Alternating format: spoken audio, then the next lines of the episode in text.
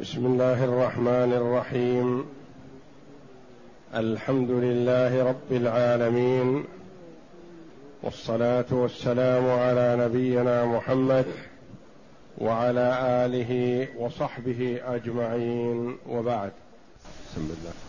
أعوذ بالله من الشيطان الرجيم.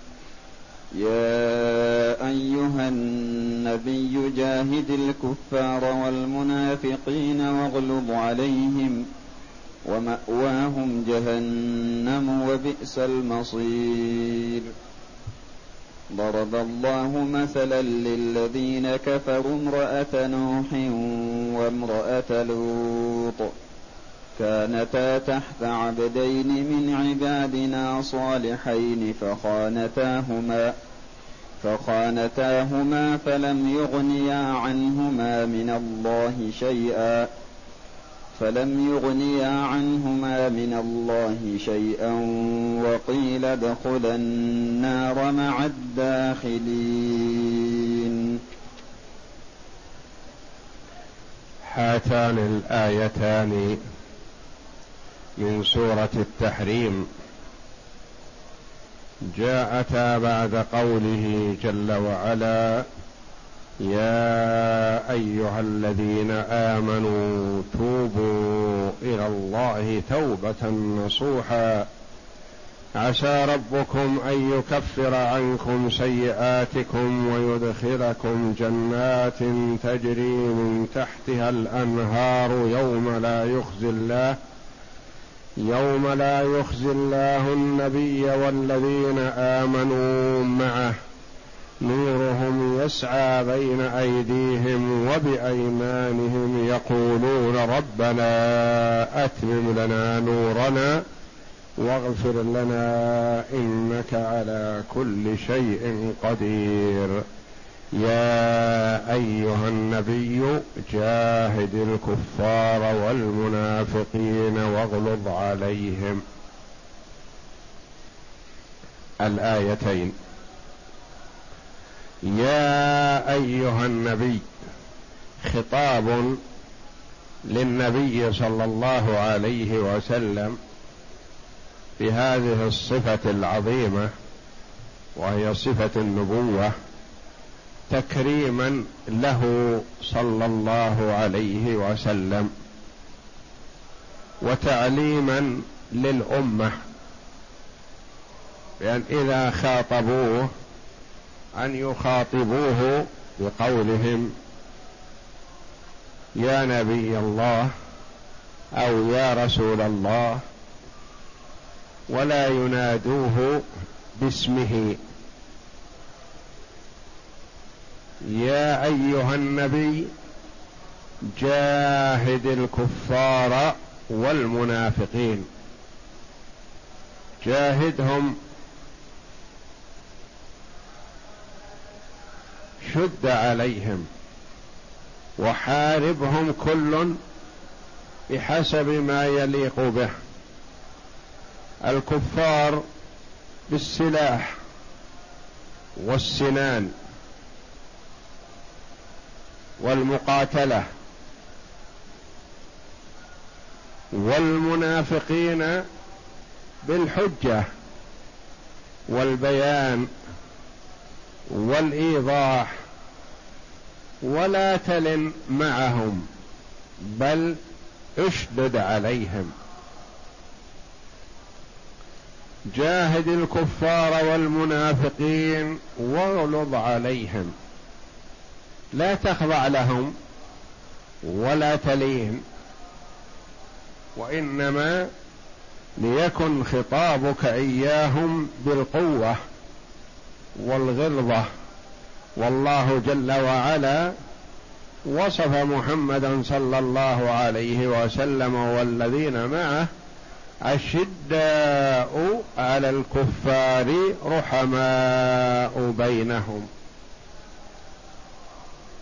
أشداء على الكفار يعني يكون المرء شديد قوي ما يخضع ولا يلين للكافر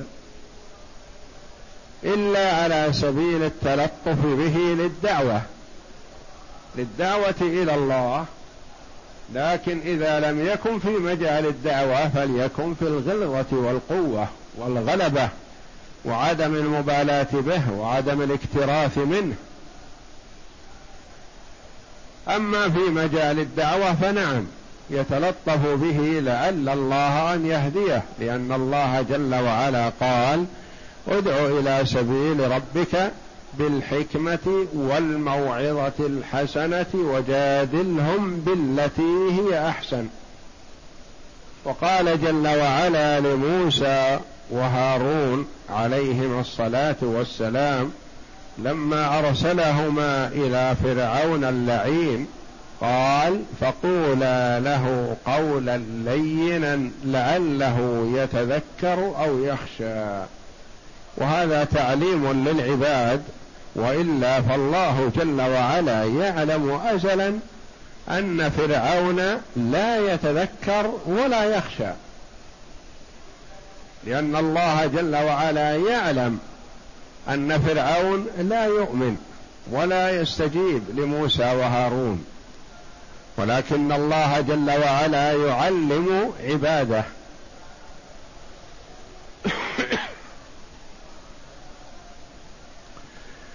فالمؤمن مع الكافر في جانب الدعوة يتلطف به لأجل دعوته.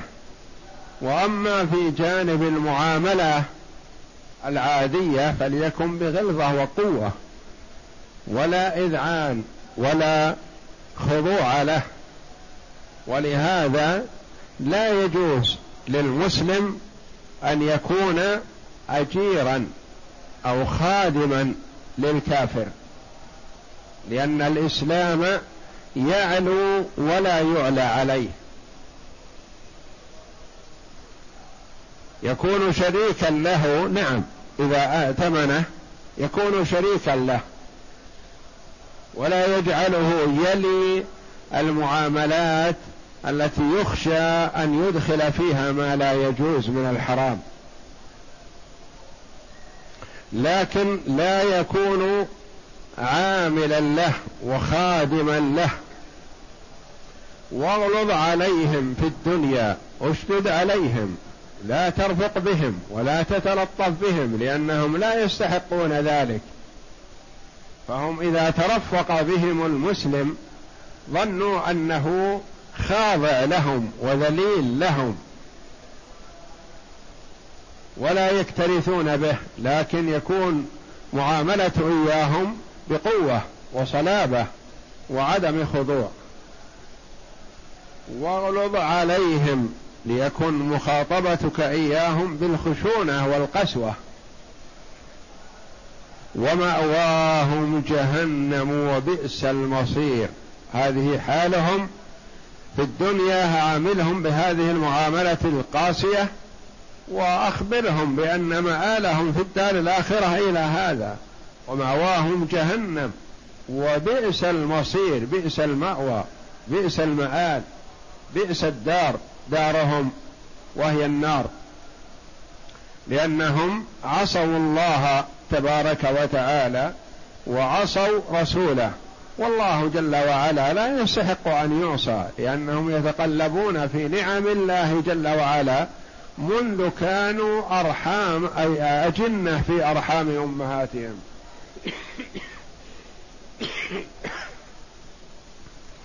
فهم يتقلبون في نعم الله جل وعلا ثم بعد تكليفهم وبعد معرفتهم عصوا الله تبارك وتعالى وهو لا يستحق أن يعصى. فاستحقوا هذه العقوبة والله جل وعلا لا يظلم الناس شيئا ولكن الناس أنفسهم يظلمون.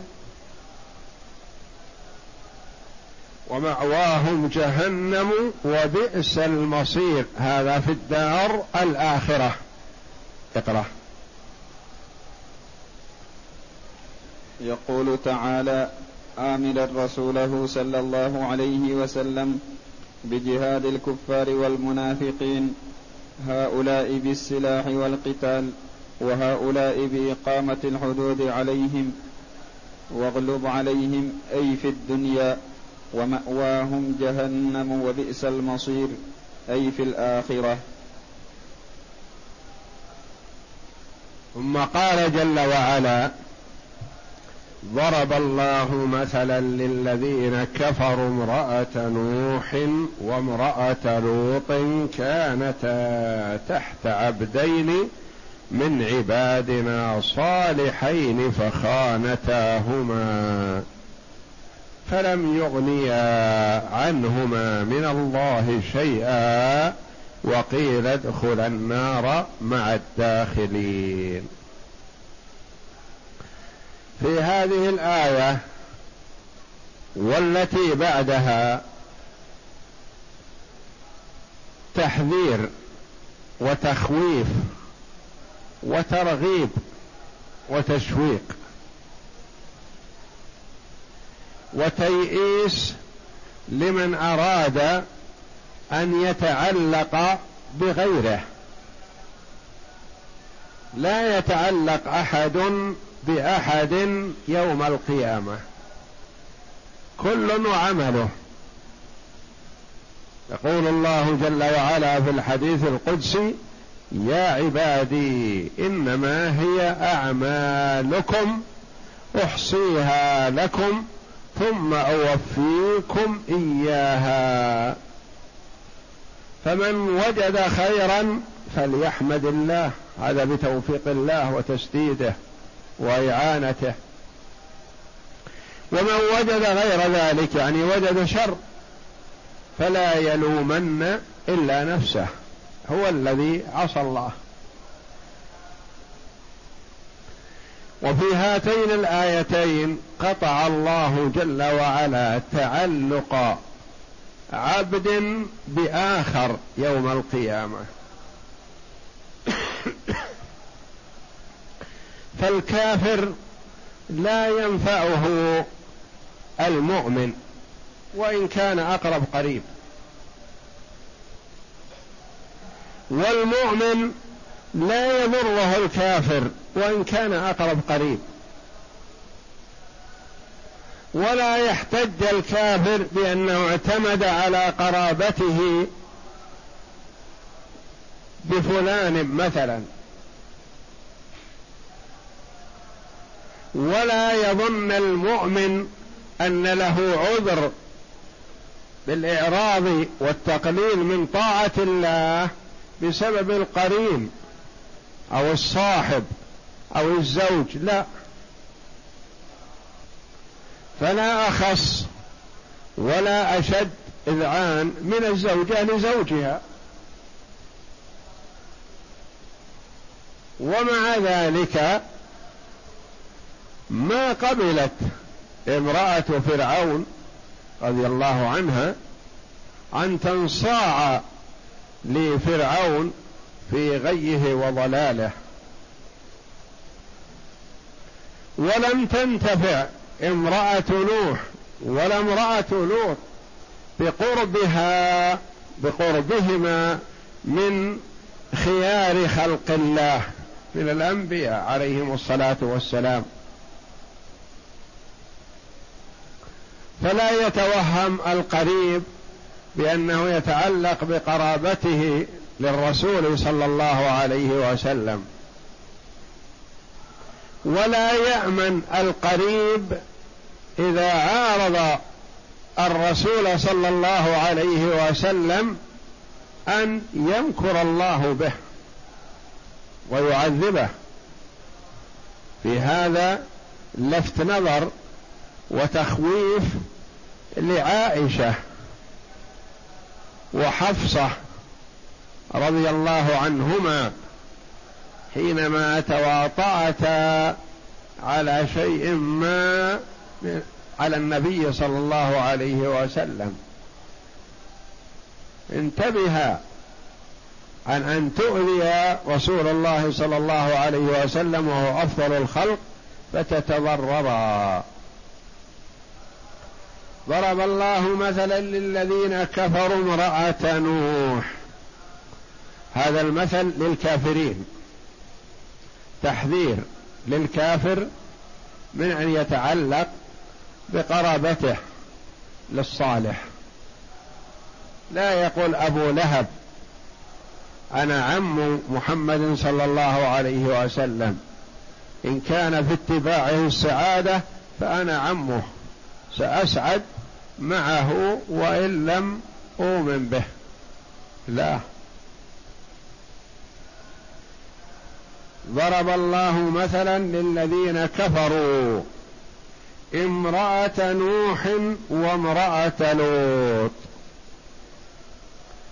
هما زوجتا نبيين عليهم الصلاة والسلام. ونوح أول رسول أرسله الله إلى أهل الأرض. وهو أحد أولي العزم من الرسل. الذين هم على القول الراجح هم نوح وإبراهيم وموسى وعيسى ومحمد صلى الله عليهم وسلم. هؤلاء الخمسة هم أولو العزم من الرسل على القول الراجح. فنوح أولهم وهو أول رسول أرسله الله إلى أهل الأرض. لأنه قبل نوح آدم عليه السلام ومن نبئ من ذريته من أولاده قبل نوح. ولم يرسل قبل نوح رسول وإنما في أنبياء. فرسول الله نوح عليه السلام هو أول الرسل الذي بعثه الله جل وعلا إلى أهل الأرض. لما كفروا بالله واتخذوا الآلهة يعبدونها من دون الله. امرأة نوح والمرأة هي أخص الناس بالنسبة للزوج.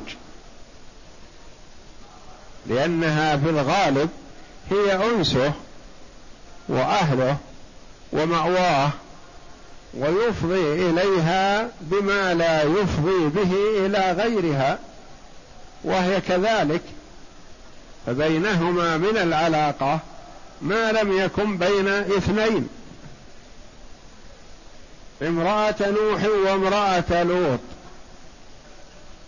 كانتا تحت عبدين من عبادنا صالحين. كانتا أي هاتان المرأتان تحت عبدين.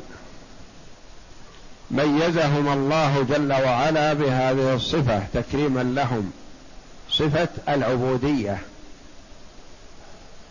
وجاء بالظاهر بدل الضمير مع أنه ممكن للتنويه.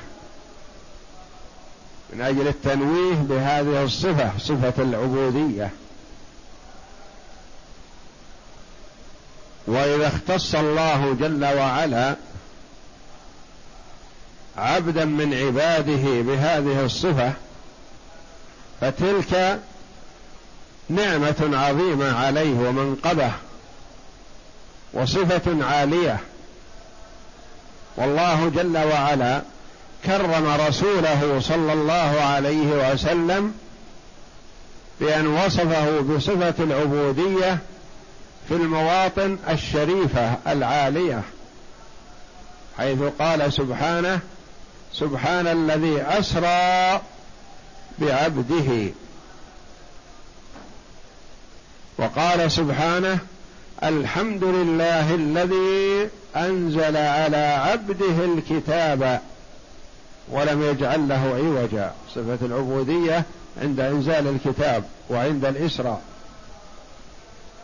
وقال سبحانه وأنه لما قام عبد الله يدعوه كادوا يكونون عليه لبدا الجن.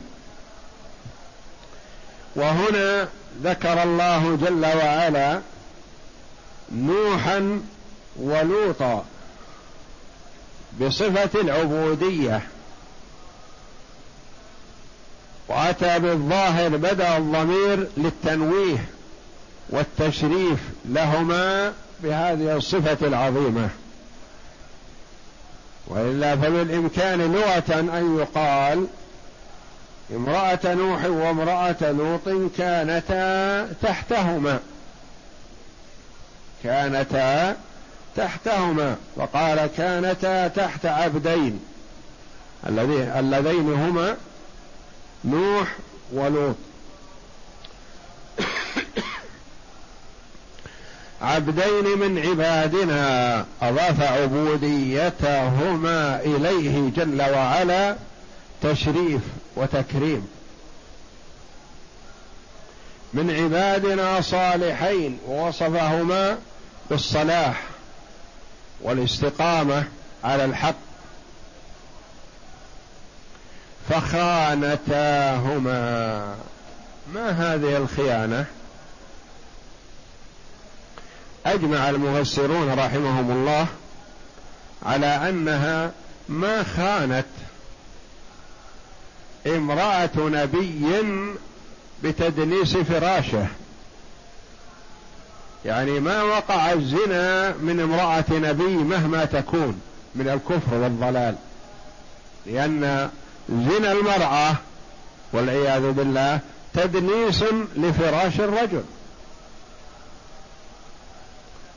وتقدم لنا أنه حينما تحدث المنافقون بالإفك الكلام الذي نسبوه إلى عائشة رضي الله عنها وهي منها برأ كل هذا تدنيس لفراش النبي صلى الله عليه وسلم وإضرار بالرسول صلى الله عليه وسلم. فخانتاهما بماذا؟ خانتاهما بأن أعطت السر لقومها الكافرين عليه. كانت امرأة نوح تقول إن نوح مجنون. وامرأة لوط كانت تدل قومها على أضياف لوط لأن الأضياف يأتون ويتخيرون لوط عليه السلام يكون ضيوفا عنده ليسلموا من شر أهل القرية لأنهم أناس قذرين. وسخين.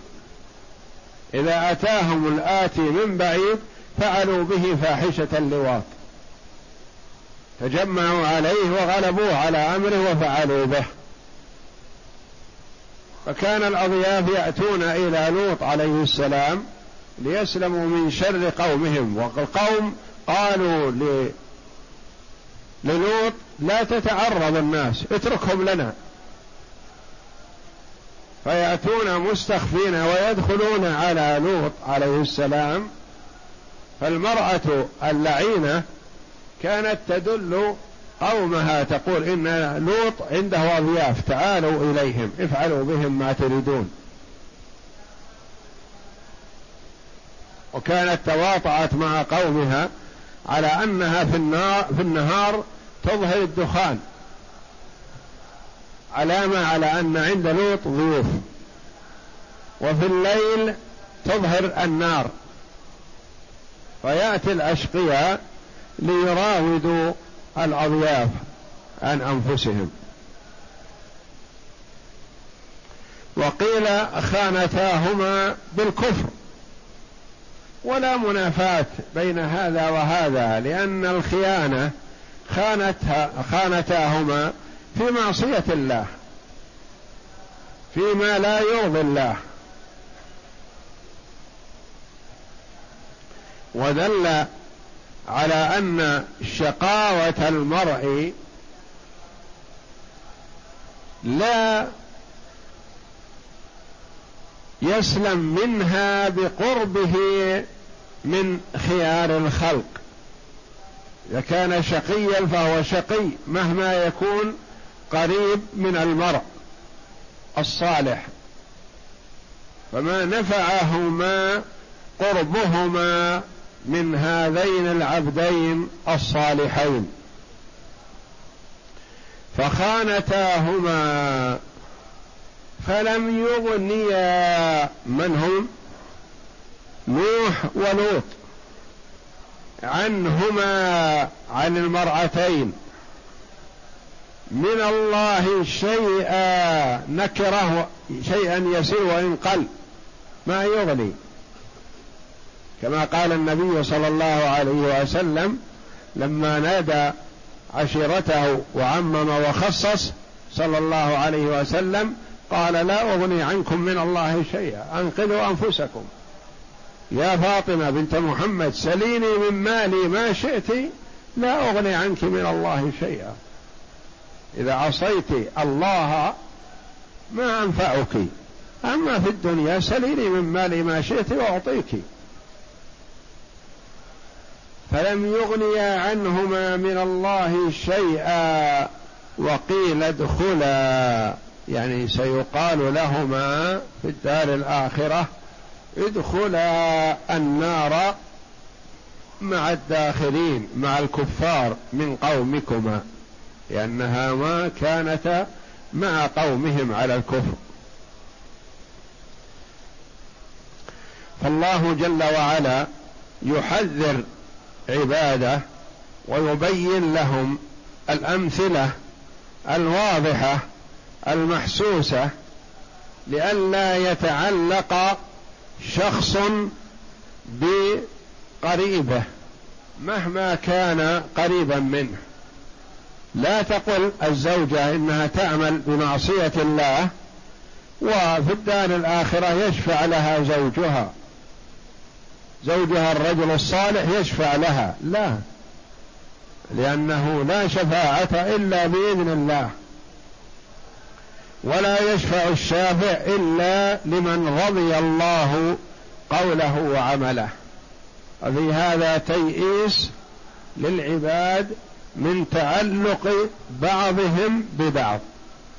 إنه لا يمكن أن يتعلق شخص بآخر وإنما كل بعمله. إذا اشتركا في الإيمان والاستقامة على الطاعة نعم قد يشفع الأعلى للأدنى فيكون الأدنى مع الأعلى في منزلته في الجنة. كما قال الله جل وعلا والذين آمنوا واتبعتهم ذريتهم بإيمان. بهذا الشرط. والذين آمنوا ما يشفعون للكفار.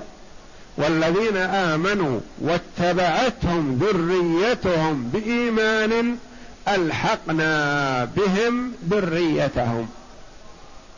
وما ألتناهم من عملهم من شيء. ما نقصنا على الأخيار الأعلون وإنما زدنا الأدنين رفعناهم إلى الأعلين لتقر أعينهم بذلك.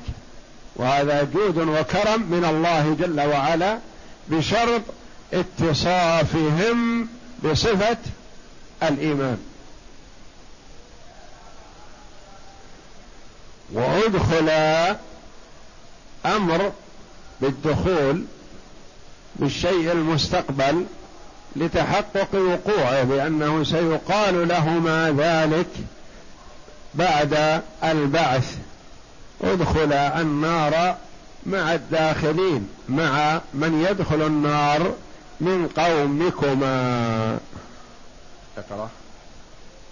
ثم قال تعالى ضرب الله مثلا للذين كفروا أي في مخالطتهم المسلمين ومعاشرتهم لهم أن ذلك لا يجدي عنهم شيئا ولا ينفعهم عند الله إن لم يكن الإيمان حاصلا في قلوبهم. ثم ذكر المثل فقال امرأة نوح وامرأة لوط كانتا تحت عبدين من عبادنا صالحين أي نبيين رسولين. عندهما في صحبتهما ليلا ونهارا يؤاكلانهما ويضاجعانهما ويعاشرانهما أشد العشرة والإختلاط. فخانتاهما أي في الإيمان لم يوافقاهما على الإيمان ولا صدقاهما في الرسالة فلم يجد ذلك كله شيئا ولا دفع عنهما محذورا.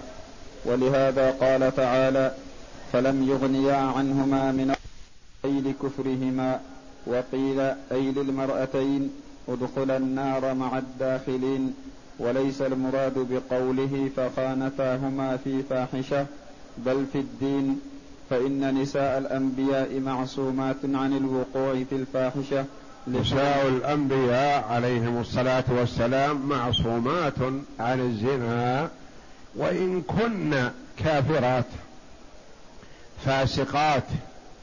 قد يكن كافرات لكنهن حماهن الله عن ما يدنس العرض.